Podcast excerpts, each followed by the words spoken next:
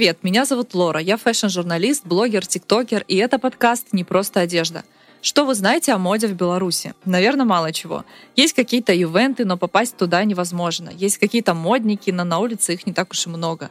Ну и покупать шмотки считается круче за границей, чем у нас. Сегодня постараемся узнать, почему так происходит. Это наследие Советского Союза, или все дело в отсутствии классных брендов, или потому что у людей просто нет денег на стиль. Поговорили об этом с семьей фэшн-блогеров Таней Щербаковой и Ильей Трифоненковым. Привет, расскажите о себе пару слов. Привет. В принципе, ты уже все сказала. Фэшн-блогер — это мое основное, наверное, направление. Люблю все, что связано с красивыми вещами, красивыми людьми, красивыми мероприятиями и все то, что вот вдохновляет. Привет, э, меня зовут э, Илья Трифоненков. Я фэшн-блогер, ну, таковым себя считаю. Транслирую стиль э, на себе через социальные сети, вдохновляю людей, учу их снимать красивый контент и в целом, чтобы их жизнь немножко была лучше и веселее.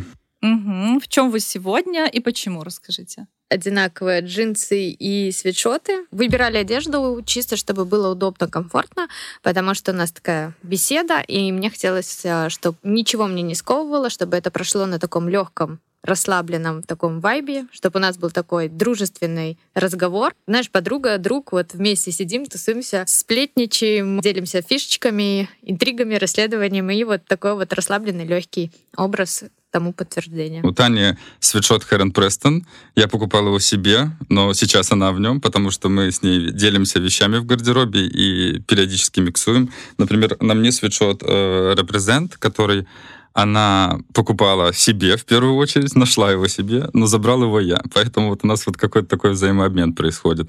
Ну, джинсы ее, она мне мои. Джинсы у нее, я не знаю, какой H&M? у тебя бренд. H&M, кеды Vans, у меня сандали Трусарди, а джинсы Манго. Вы полностью меняетесь гардеробами? То есть и джинсы, и свитшоты, да? Нет. Только свитшоты, пиджаки, пиджаки, футболки, рубашки я могу у него брать. К сожалению, его джинсы мне очень-очень большие. Ясно, прикольно. Так, ну я сегодня в джинсах ММ6, э, обычные белые кроссовки, майка H&M. У меня была цель выглядеть э, просто, но модно. И я, когда готовилась э, к подкасту, Таня, я смотрела твои сторис, и мне там очень отозвалась одна такая мысль. Не обязательно, чтобы выглядеть модно, надевать все яркое и все самое лучшее из гардероба, да, то есть можно просто надеть Total Black и при этом выглядеть классно. Как вообще работает это правило? Ну, вообще, а, я вспомню себя в начале пути, да, когда я только начинала и фэшн-блогером, и я вот это как раз-таки в сторис говорила, а, что я в первую очередь, мне казалось, чтобы люди видели, что идет фэшн-блогер или там стилист, нужно вот на себя транслировать все, что выдает Google по запросу тренда сезона. Uh-huh. И они должны быть все на тебе. Ну как? Как поймет человек, что ты фэшн-блогер? Это должно быть видно за километр. Сейчас я придерживаюсь больше такой эстетики. Мне нравятся максимально простые вещи, максимально с таким с каким-то расслабленным легким вайбом, но хорошего качества, возможно, где-то интересного кроя. И вот чем проще, чем чище лук, но в нем есть небольшие какие-то вот фишки в одном предмете гардероба, либо там, либо вот как у тебя необычного кроя джинсы, да, ну простая футболка, простые кеды, и это выглядит просто, видно, что ты со вкусом, ну знаешь, я люблю, когда не было вот этого эффекта, что я сильно старалась, mm-hmm. чтобы был эффект, вот, что просто попала под руку, надела и пошла, и это в принципе видно, что это ты не стараешься, ты так живешь, и это твои вещи постоянно, и мне сейчас так больше нравится, вот просто чтобы все красиво, аккуратно сидело. Наш человек, когда идет в магазин, ему проще объяснить, почему эта майка в стразы стоит стока, uh-huh. и он за нее готов отдать стока. А вот эта вот простая белая футболка, ну просто она из плотного там хлопка, он никогда не отдаст за нее такие деньги, но это просто футболка. Хотя это просто белая футболка с правильным каким-то подобранным аксессуаром, либо там брюками и джинсами, юбкой, выведет твой лук совершенно на другой уровень максимально, чем футболка в стразе. Ну, ну да, есть... да, да, это мне это очень близка эта философия. А, давайте вернемся к нашей теме. Мне кажется, вы одни из немногих в Беларуси, кто всегда на слуху, кто бесконечно генерит какие-то идеи в своем инстаграме, кто следит за э, мировыми трендами и в фэшне, и в блогинге. Э, как вы начинали вообще? Мне кажется, что мы начинали вообще в те времена, когда в Беларуси слово «блог» — это было вообще непонятное слово. Э, Все у нас началось с 2012 года, когда Таня пришла а, с, с академии. Мы учились в академии в городе Горке. Может быть, для кого-то это будет каким-то, не знаю, Открытием. Открытием, да. Э, мы познакомились с ней там. И она приходит с пар и говорит, смотри, какой классный блог, stand-alone блог, то есть это отдельный сайт. Тогда еще Инстаграм даже не был на слуху. Хотя, по-моему, если я не ошибаюсь, Инстаграм с конца там, 2011 или начала Да, в 2012 12-м он уже у всех появился. был, Все активно в нем начали регистрироваться где-то вот в мае, в первом полугодии 2012 года. Но мы первым делом завели э, свой стендалон блог и начали туда публиковать свои фотографии с каким-то там минимальным, таким сухим, простым текстом. В целом, э, контент наш был на таком уровне. Таня, смотри, какую я нашел классную локацию. Пойдем поднимемся на крышу, и на фоне крана ты меня сфотографируешь. И я такой весь в снуде стою. У меня, мне кажется, до сих пор где-то есть эта статья, которая уже 10 лет. Чтобы вы понимали, мы фоткали на мыльницу. То есть первые наши фотки, которые мы публиковали в блог, это был такой мыльный фотоаппарат. Тогда не было ни там торговых центров. Я жила в Орше и одевалась там на рынке. Но меня всегда спрашивали, как ты можешь найти на рынке? Мы таких вещей там не видим. Как ты их находишь? Где ты их находишь? И всегда спрашивали, вот в чем я одета, где ты это купила. И потом я вижу, что вот э, зарубежные девочки, они начинают вести вот такие вот стендалон блоги, где просто фотографируют свои луки и подписывают там, что на них одето, где они купили, и плюс-минус, да, какой-то минимальный текст там про тренды. Я показываю Илье, говорю, хочу так же, давай вот попробуем. Ну, что, развлекаться, что делать еще, знаешь, помимо пар, там, давай, давай пробовать. Ну, давай. Начали фотографировать меня, а потом он тоже этим загорелся, и мы стали это делать вместе. У нас Я появился сделал два сайта. друг, а у друга появился фотик лучшего качества, мы стали таскать нашего друга, чтобы он нас фот- фоткал специально, и потом э, мы эти фотки уже лучшего качества уже позже стали грузить. Мы, ого, посмотри, как было раньше, как сейчас. Тогда вот этот вот street fashion зародился. Я помню, ВКонтакте была группа одноименная street Вот.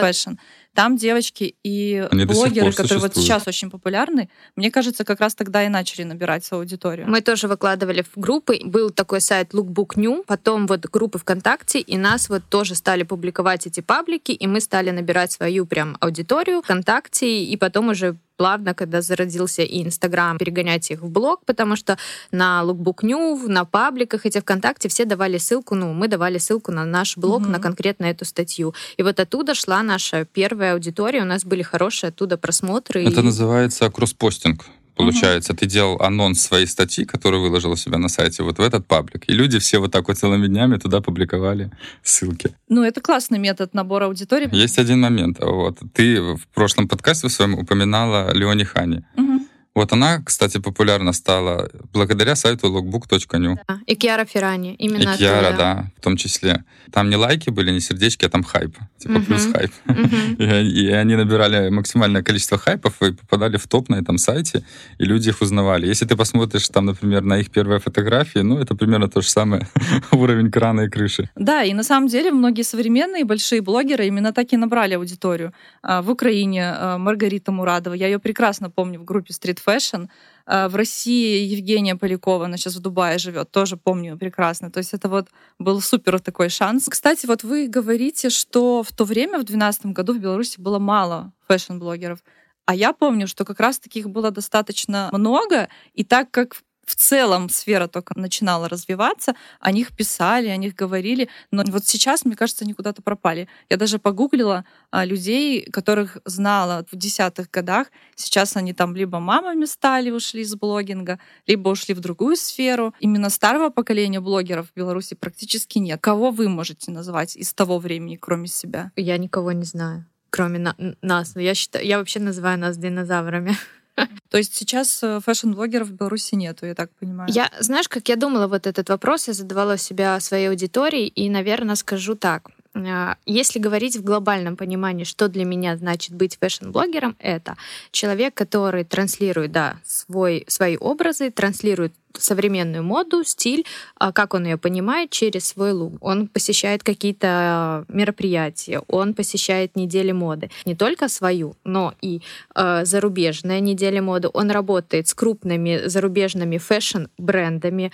Э, у него есть параллельно, возможно, какой-то бизнес, свой бренд одежды, дизайн или еще что-то. Ну, как по, по сути мы видим, э, все фэшн-блогеры, которые начинали, они развивают свой личный бренд и создают, собственно, какое-то уже производство под своим именем чего-то, там, косметики, духов, одежды и так далее. И я себя даже сейчас не могу назвать фэшн-блогером, и у нас их нет. Я считаю, что у нас их нет. Но у нас, если брать наш рынок, у нас есть а стилисты, ходят, бегают, собирают луки, по примерочным показывают свои луки. Есть стилисты, которые показывают там фэшн-съемки, как они стилизуют, миксуют. Это тоже частичка от общего понимания, что такое фэшн-блогер. Есть люди, вот даже как ты, да, ты э, тоже показываешь, расскажешь своей аудитории, что там актуально, на что обратить внимание, при этом ты делаешь такую фэшн с точки жур- журналистики. Mm-hmm. Ты делаешь обзоры фэшн-мероприятий и рассказываешь про какие-то там тренды, что там можно найти. Ну, у тебя такой массовый продукт получается. Да. Интересно через ТикТок. Людям интересно на это посмотреть. У тебя хорошо получается. Мне кажется, что в Беларуси я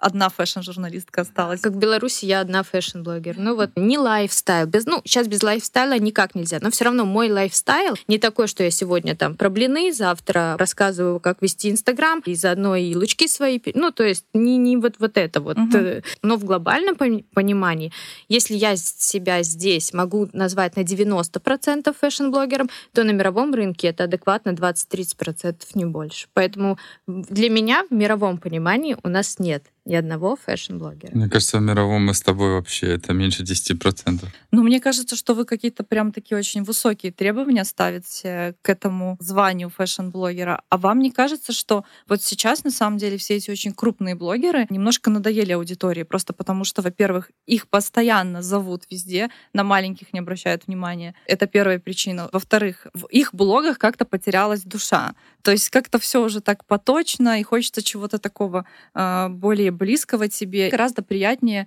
э, подписаться на блогера, у которого там 3, 5, 10 тысяч подписчиков, но она прям искренне так старается делать какие-то креативные съемки. И очень много таких классных страниц, которые просто из-за того, что их много, не могут набрать аудиторию. Но ты видишь, насколько круто там сделано, там уровень такой, типа мировой. Девочка какая-нибудь покупает в секонде вещь, режет ее, делает из нее там чуть ли не Zero и Мюглер. И это, ну, вот здесь душа чувствуется. Мы тоже, когда создавали, мы создавали блоги свои просто потому, что нам нравилось. Это было больше как хобби. Но просто потом, когда ты начинаешь набирать популярность, твое хобби начинает превращаться в работу когда ты маленький и только начинаешь, ты видишь там больше души, ты видишь больше человека, но просто когда это начинает работа, работа отнимает огромное количество времени, и ты просто не успеваешь еще генерировать контент и прям рабочий, и прям еще лайфстайл. Потому что помимо там, что тебе надо снять по работе, у тебя же есть своя еще и обычная жизнь, в которой ты тоже должен что-то делать, чем-то заниматься, ее тоже вести. И это очень тяжело на самом деле. А чтобы сделать еще круто и красиво, ты сама знаешь, это будет занимать ну, энное количество времени на подготовку, на создание, а потом на выпуск того же самого контента. Ну вот, э, в любом случае, я бы хотела защитить наших минских локальных маленьких фэшн-блогеров. Мне кажется, они очень классно работают. И в большинстве своем это, кстати, зумеры вот, вот эта вот категория? Я уважаю любого фэшн любого. Я вот, может, это грубо прозвучало, что я считаю, что нет, потому что, ну, в моем понимании, как я хочу. Я хочу идти вот на, на ту, немножко на ту арену, чтобы я, в моем понимании, для себя была вот чтобы я себя сто процентов назвала там фэшн-блогером, я хочу, чтобы меня знали не только в пределах моей страны. Мне хочется развиваться идти выше. То есть мне здесь, ну, как бы узко.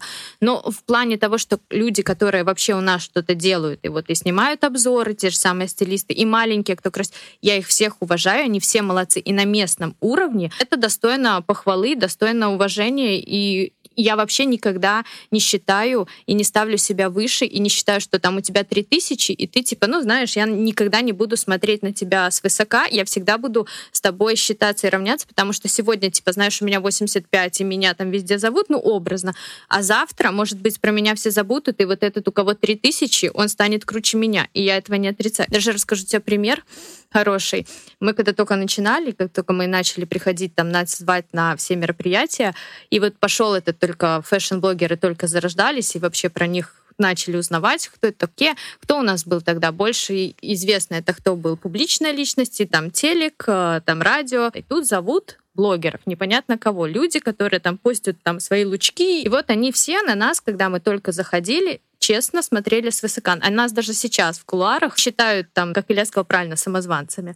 Вот. Но а, прошло время, и вот я немножко улыбаюсь, что мы видим сейчас. Все те, кто был вроде как бы суперизвестны, в кого они превратились? Тех же самых блогеров, которые наравне со всеми здесь ходят, снимают обзоры, снимают, пытаются прыгать, танцевать в ТикТоке.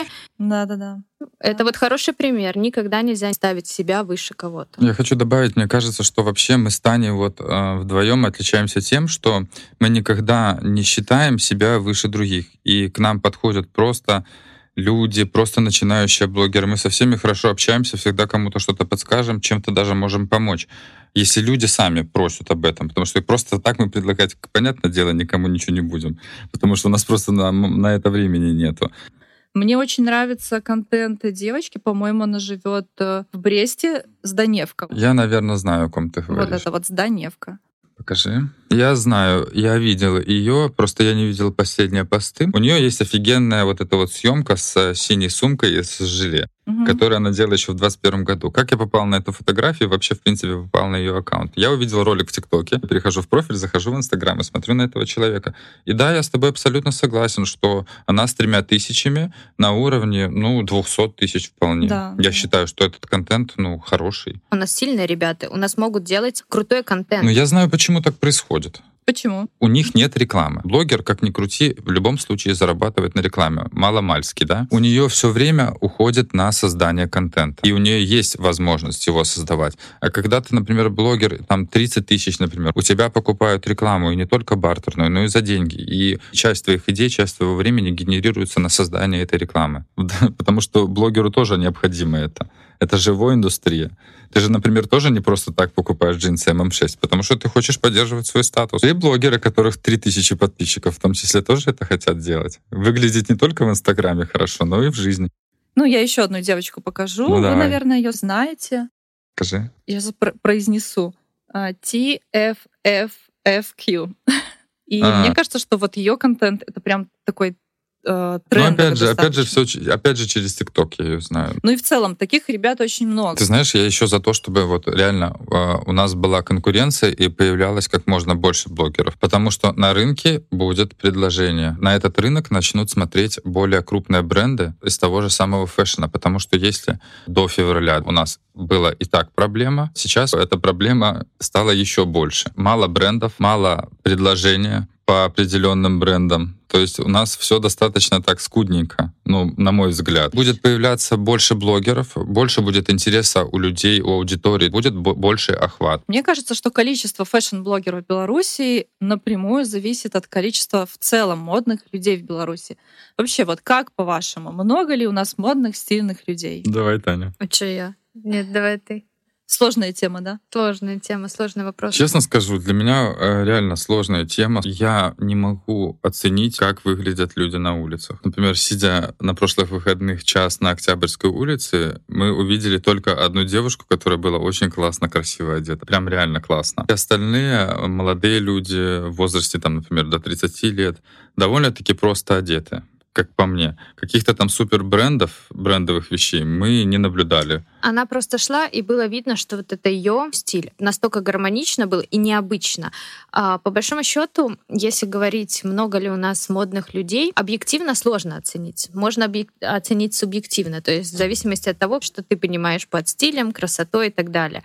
Если говорить в целом в Беларуси, да, берем всю Беларусь, то, конечно, масса людей, которые не заботятся о своем внешнем виде, больше к сожалению, чем масса людей, которая ищет свой стиль, развивает его и уделяет этому внимание. Мне кажется, это отчасти даже и менталитет. Раньше нас учили, что там внешний вид — это не главное, не первостепенное, хотя все равно вот есть такая пословица по одежке встречает, по уму провожает. И она работает на все сто процентов. Потому что когда ты заходишь, оценить качество и level твоего ума никто не может, все видят тебя по внешнему виду.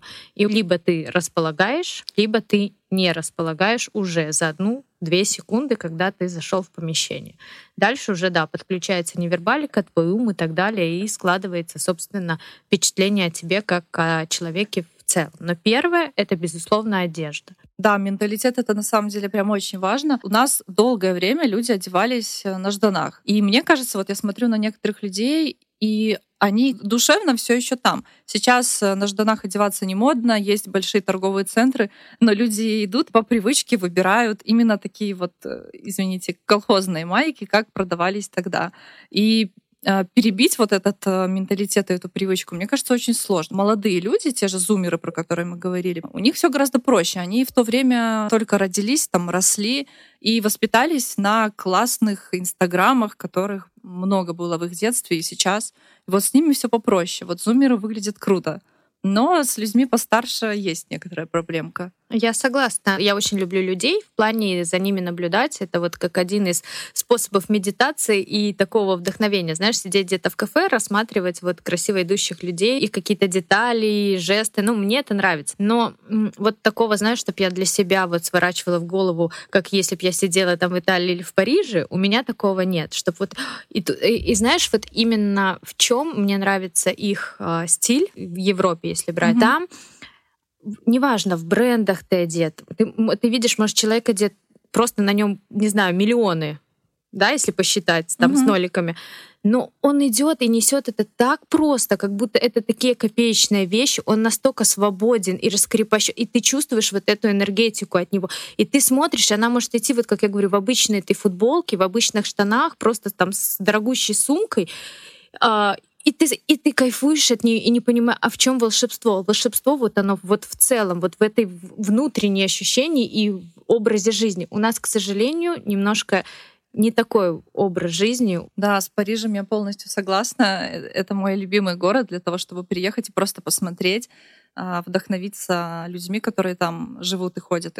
Они действительно очень часто используют бренды, что понятно, потому что, э, ну, если Это сравнивать статусный. их зарплаты с, со стоимостью сумочки, то там как-то все с этим попроще. А вот ты говоришь, у нас больше зумеров, да, потому что они... А там ты больше На, кайфуешь, наоборот, наоборот от угу. взрослого поколения. И ты видишь, что а, они вот одеты, вот знаешь, мне что нравится? Мне ничего не сильно нравится в зумерах, у них вот эта простота, ну, в ней нет лоска. Она как бы такая неряшливая немножко.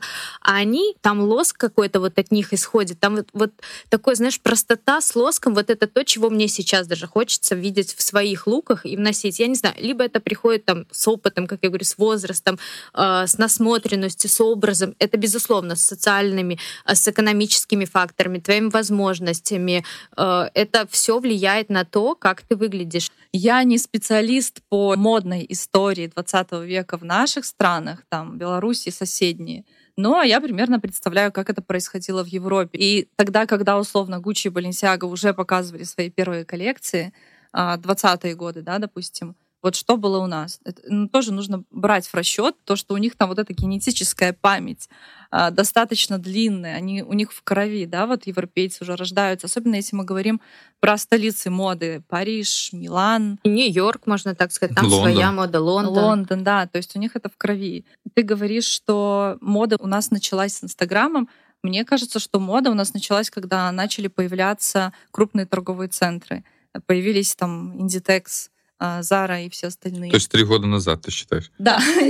Потому что какая мода была раньше? Там поштопали одно платье, и за ним стояла очередь в одном цвете. Или в двух. Я помню, как мама мне говорила. Вот э, привезли там новые зимние пуховички синяя для мальчиков, розовенькая для девочек. И все. И ты стоишь, и она говорит, я с тобой в мороз бегом бегу, за коляской стою в очередь, чтобы у тебя было это новенькое, потому что, ну, вот, ну, как, возможно, это тоже приходит с детства, потому что мне всегда, мама всегда говорила, что нужно следить за своим внешним видом, и вот, ну, то есть это один из показателей, как ты можешь рассказать о себе и себя, ну, говоря, там, продать, ну, образно, да, представить. Ну, просто, да, так повелось, что наличие крупных магазинов масс-маркета — это такой показатель, мерило того, что конгломераты обратили внимание на ту или иную страну, увидели потенциал развития модной сферы. Поэтому мне и кажется, что вот такой переломный момент был при открытии Зары.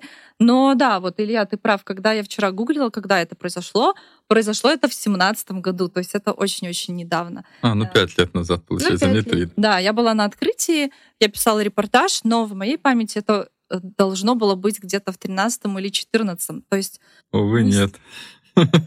Люди очень сильно как раз-таки развились за это время.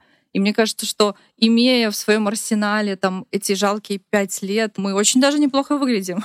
Мы очень даже неплохо выглядим. Если, ну, если брать э, Минские улицы, все-таки в столице, опять же, есть больше возможностей, больше предложений, нежели в более маленьких э, городах. Но если, к сожалению, говорить в большей степени, то людей со вкусом у нас как к сожалению, меньше. Хотелось бы, чтобы их становилось больше. Да, мы растем, э, и значительно, я считаю, неплохо. То есть у нас люди, которые уже сформированы со вкусом, ты видишь сильно, то если они, как говорится, приедут куда-то в Европу, то белые вороны, они там выглядеть а, не будут. Ну, вообще, мне кажется, ну вот если на хорошей ноте заканчивать, то если мы берем в учет тех модных людей или которые хотя бы чуть-чуть увлекаются модой, пытаются одеваться по трендам, то белорусы такие же европезированные, как и вся другая Европа. Я считаю, что все-таки основной момент — это финансовая составляющая. Насмотренность тоже будет у людей появляться, если у них будет финансовая составляющая, потому что они думают об этом. У них немножко другие интересы. Потому что когда у тебя есть деньги, у тебя абсолютно другое мышление. Я считаю, что белорусы очень крутые люди, очень умные, ответственные в первую очередь. Если нам чуть-чуть вот финансовую составляющую поднять, то у белорусов э, поменяется немножко мышление, и они станут еще круче в плане понимания своей жизни, где ты живешь, с кем ты живешь, куда ты ходишь, в том числе и во что ты одеваешься. Согласна. Поэтому человек, который сейчас с таким мышлением приедет в Европу, именно белорус, он будет там выглядеть так же, а то и даже лучше большинства.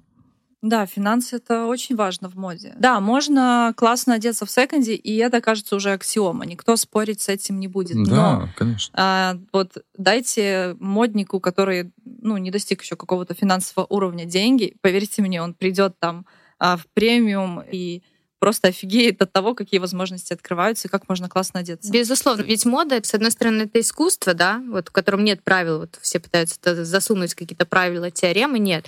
А с другого, это чисто тупо коммерция, и это возможность э, создавать добавочную стоимость к продукту, да. Чтобы быть модным, у тебя должна быть последняя хайповая вещь, которая только что там появилась. Она стоит ну, это чтобы быть трендовым. Это чтобы скорее. трендовым, прям самым уже, знаешь, на пике.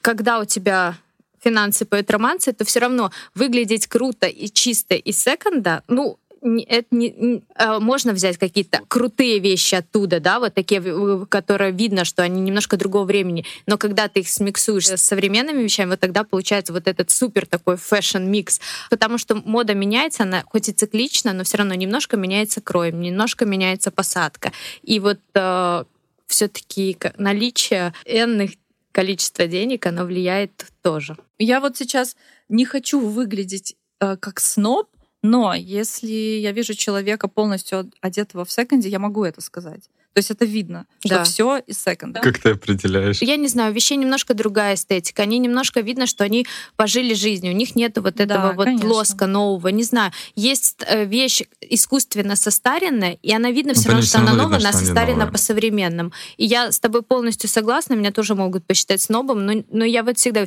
нельзя выглядеть круто, одетым чисто вот в секонд-хенд. Особенно аксессуары — это первое, что выбивается сразу из времени. И видно, видно то время, из которого взят тот или иной аксессуар. И если он будет устарелый, то как бы даже если ты будешь одета в супер крутые вещи, все равно, ну вот особенно обувь, если она неправильная, не, не современная, она будет сразу убивать твой образ. Так, ну окей, в секонде одеваться полностью нежелательно. Баленсиага нам еще, допустим, недоступна, а Зара не экологично. Где одеваться вообще в Минске?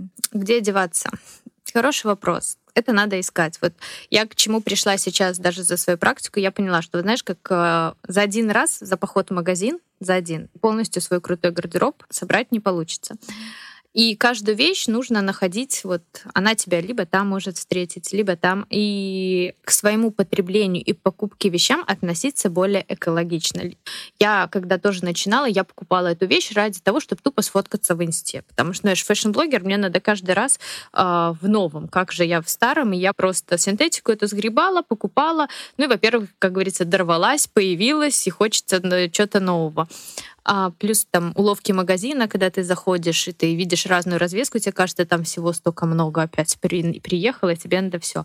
Сейчас у меня будет лучше две футболки, две пары джинс, но крутых, от которых я буду кайфовать, а, которые будут хорошего качества, и которые точно знаю, что мне отслужат лето, а то и два лета. Ну, и я сейчас уже не захожу в Зару, так, как я это делала раньше. Если я захожу, то я избираю конкретно, я смотрю состав, я смотрю посадку, я смотрю вообще, нужна ли это мне вещь, или, вы знаешь, хочу ли я ее носить каждый день, или я хочу ее вот просто тупо, чтобы она была у меня там на фотке. Поэтому покупать можно и в Заре, ну просто более разумно относиться к своему гардеробу. Покупать можно на resale отличная возможность. Э, там тоже можно встретить классные вещи. Я за resale-площадками нашими слежу, и если найду что-то подходящее, ну, как бы я с удовольствием куплю, и я всегда даже скажу, что это было с resale. Я не скажу, знаешь, если там купила а ну, что-то брендовое, я скажу, что я купила на resale, мне не стыдно. Да, ходить в секонды. Я не против секонда, потому что там точно можно найти тоже крутые, кайфовые вещи.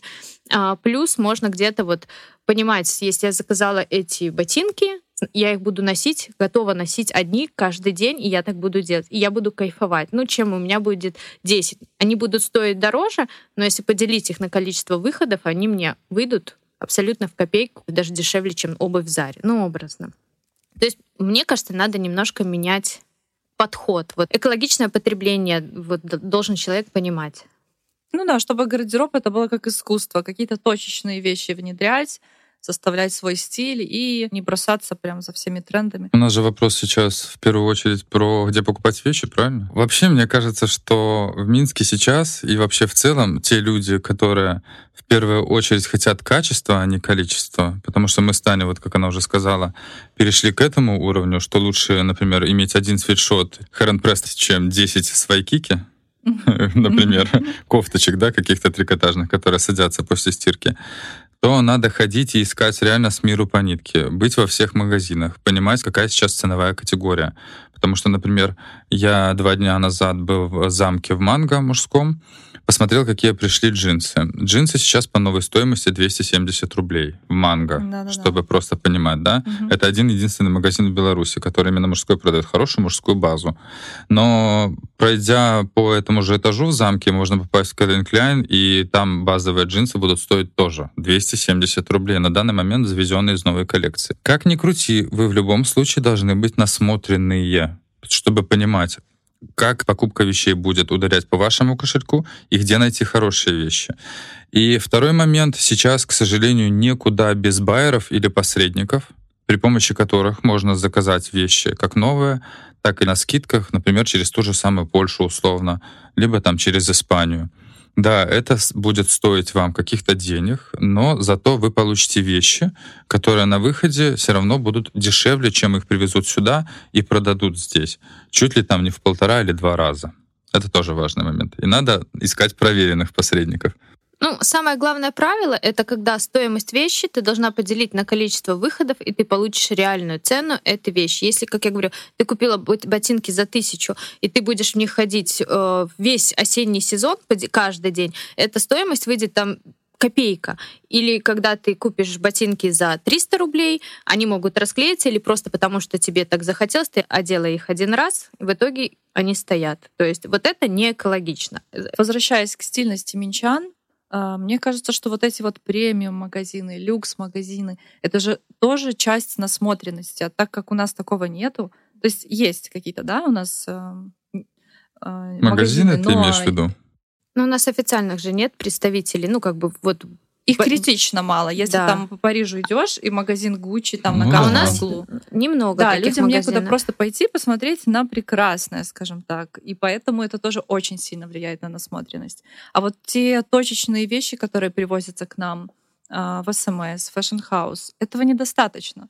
Этого недостаточно, я согласна. Но я с тобой. знаю, почему так происходит. Потому Там... что у нас нет покупательской способности. А если вот привести всю коллекцию, ее никогда в жизни не раскупят. Знаешь, чтобы еще вот вкус развивался, правильно, нужна эта насмотренность, и когда ты заходишь в дорогой магазин, ты начинаешь трогать эту вещь, ты начинаешь немножко понимать разницу, видеть и состав, и качество, и как она пошита. И уже потом не хочется покупать то, что ну вот до этого не дотягивает. Я ценю свои деньги, они мне достаются нелегко, ну то есть, не, знаешь, с воздуха не падают. И просто так э, разбрасываться ими я не хочу. Если уже купить, то купить что-то хорошее. Магазинов у нас немного, и везут в этих магазинах более базовые такие. Ты видишь очень классические, очень базовые, и то не всегда прям базового современного понимания кроя, да. Почему это происходит? Потому что, опять же, уровень насмотренности, не только финансовая, но и насмотренность наших людей, она, к сожалению, а, не прогрессивное количество этих модников, их небольшое. Больше людей, которые хотят выглядеть хорошо вроде, они понимают ценность вещи, что качество, да, ценность своих, но чтобы купить вот супер что-то модное, они боятся, куда я буду носить, как я это буду носить. А вот висит просто кофточка или узенькие джинсики, но более брендовые, ты понимаешь, а это бренд, это там лучше качество. Таких людей будет больше. А магазин надо продавать. И поэтому, если придет модников 10, то таких придет 100 человек. Естественно, продаж будет больше. Ну, это прям какой-то замкнутый круг. Магазины тоже можно понять. Байеров э, этих магазинов, почему они не везут классные вещи.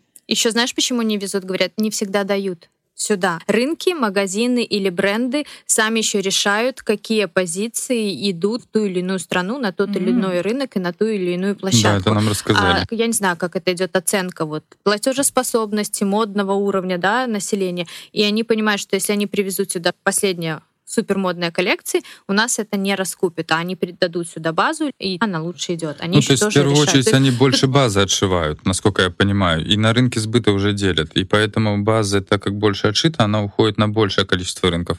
А то, что трендовое, отдается на самое, наверное, больше приносящее прибыль рынки, скорее всего. То есть это же бизнес. По сути, всем абсолютно все равно, в чем вы будете ходить. Самая основная задача любого бренда это просто получить прибыль, прибыль больше, больше прибыли. И они, естественно, просто так ничего не делается. Везде идет математика и расчет. Почему сюда это, а почему сюда это? Потому что здесь это продастся больше, и они получат больше, а с этим они здесь застрянут.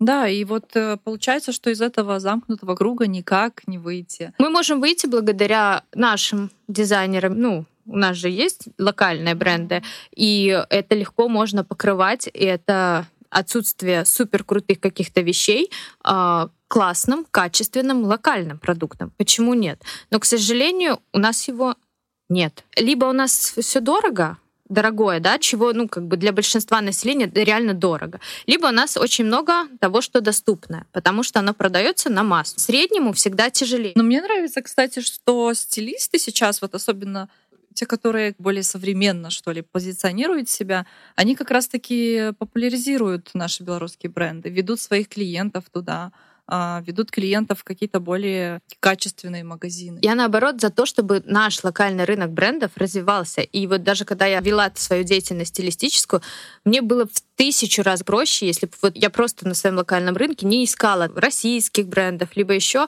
а пошла и ну, приобрела кайфовый, классный товар. И я наоборот за то, чтобы и брендов становилось больше, качество продукции росло, дизайн был разнообразный, а не похожий, как по, под копирку у всех одно и то же. Извини, но я считаю, если убрать э, бренд, название бренда, то ты не поймешь, какая вещь к какому бренду относится. К сожалению, у да. 90% так. В большинстве случаев. Давайте мы наш снобский разговор закончим тем, что на самом деле для того уровня а, моды, которая в Беларуси, наши люди еще нормально выглядят, очень даже норм. Хочется не звучать как прям какой-то критик, после всего того, что мы сказали. Но действительно, а, стильные люди есть, их будет становиться больше. И это прекрасно. Полностью поддерживаю. Я за то, чтобы наших стильных, брендовых, локальных брендов и стильных людей становилось как можно, можно больше. Комьюнити fashion росла, и мы все дружили, общались, взаимодействовали и помогали друг другу, и поддерживали друг друга. Я, если честно, искренне только за это. Завершая наш разговор, э, хочу поднять такую одну тему. Вот вы заметили, что в целом заниматься fashion ом в нашей стране, как будто бы это что-то прям несерьезное и стыдное, что вообще отношение людей э, к fashion у, оно такое, типа, блин, да чем, чем они там занимаются? И у нас даже вот на онлайнере, когда еще были комментарии, когда выходили статьи на тему моды, комменты были, и это типа fashion, или ой, ну если это модники, то я не знаю кто, а можно другую моду? То есть вот настолько э, неуважительное отношение к сфере и к людям, что может быть, может быть, у нас это все не развивается просто потому, что это никому не надо. Нет, я не скажу, что это никому не надо. Это однозначно надо. Возможно, это надо не массе, но это однозначно надо и вкус прививать нужен. К критике я вообще отношусь... Э, мне вообще ровно, что пишут. Ну, понимаешь, можно написать все, что угодно. Попробуй пойти что-то сделать. Поэтому на эти комментарии можно не обращать внимания. Адекватный человек такой писать не будет. Он либо посмотрит и как бы и все, и пропустит это, пойдет дальше. Либо он просто это читать не будет, если ему, в принципе, это неинтересно. А, наверное, кто пишет, у них очень много свободного времени, я за них очень рада. Ну... Вообще, мне кажется, что кому-то что-то доказывать, это очень сложно. Если человек просто не хочет понимать, не хочет воспринимать, он не хочет смотреть, интересоваться, разбираться в теме, то он и будет писать такие комментарии, к сожалению. Если мы посмотрим, например, на статистику, когда у статьи онлайнера там 120 тысяч просмотров, 5 тысяч комментариев, и из этих там 5 тысяч комментариев, 300 негативных, кому нужна такая мода, ну какой это процент? Это процент того, кто реально, вот как у вас называют диванный критик, и кому просто интересно создать разговор, какую-то дискуссию, туда позаходить и попереписываться с людьми. Какую-то это... картину это все равно показывает. Э, Менталитет ну, у нас, к сожалению, у нас, в принципе, конечно. знаешь, я, мне кажется, так скажу, у нас люди не уважают труд других людей в принципе мне кажется, понимаешь? Вот никто тебе не скажет спасибо, а тем более такая поверхностная вещь, как внешний вид, потому что она изначально у нас менталитетом не закладывается. Но, к сожалению, таких людей становится все меньше и меньше, потому что есть поколение зумеров. Они растут, и они видят совершенно другую жизнь, другое время. И поэтому, ну, даже если у тебя есть опять 5-10 зрителей, значит, нужно это делать для этих 5-10 зрителей. Там, где 5-10, их станет 20. Там, где потом 20, их станет 30. И таким самым э, всеобщим, э, хоть маленькими шагами, но мы э, все, кто у нас на рынке являются фэшн-блогерами и кто вообще хоть как-то делает что-то связанное с модой, он все равно э, делает большой шаг для того, чтобы мы в целом развивались и были более интеллектуальны в этом направлении. И людей, которые интересуются внешним видом, их становилось больше. Я считаю, что нужно делать, и каждому, кто сейчас делает, нужно продолжать это делать, потому что мы делаем одно я считаю, хорошее, красивое дело. Полностью согласна. Предлагаю на этой красивой ноте закончить. Спасибо вам большое, что пришли. Ура, тебе спасибо, что пригласила. Ба-ба-ба.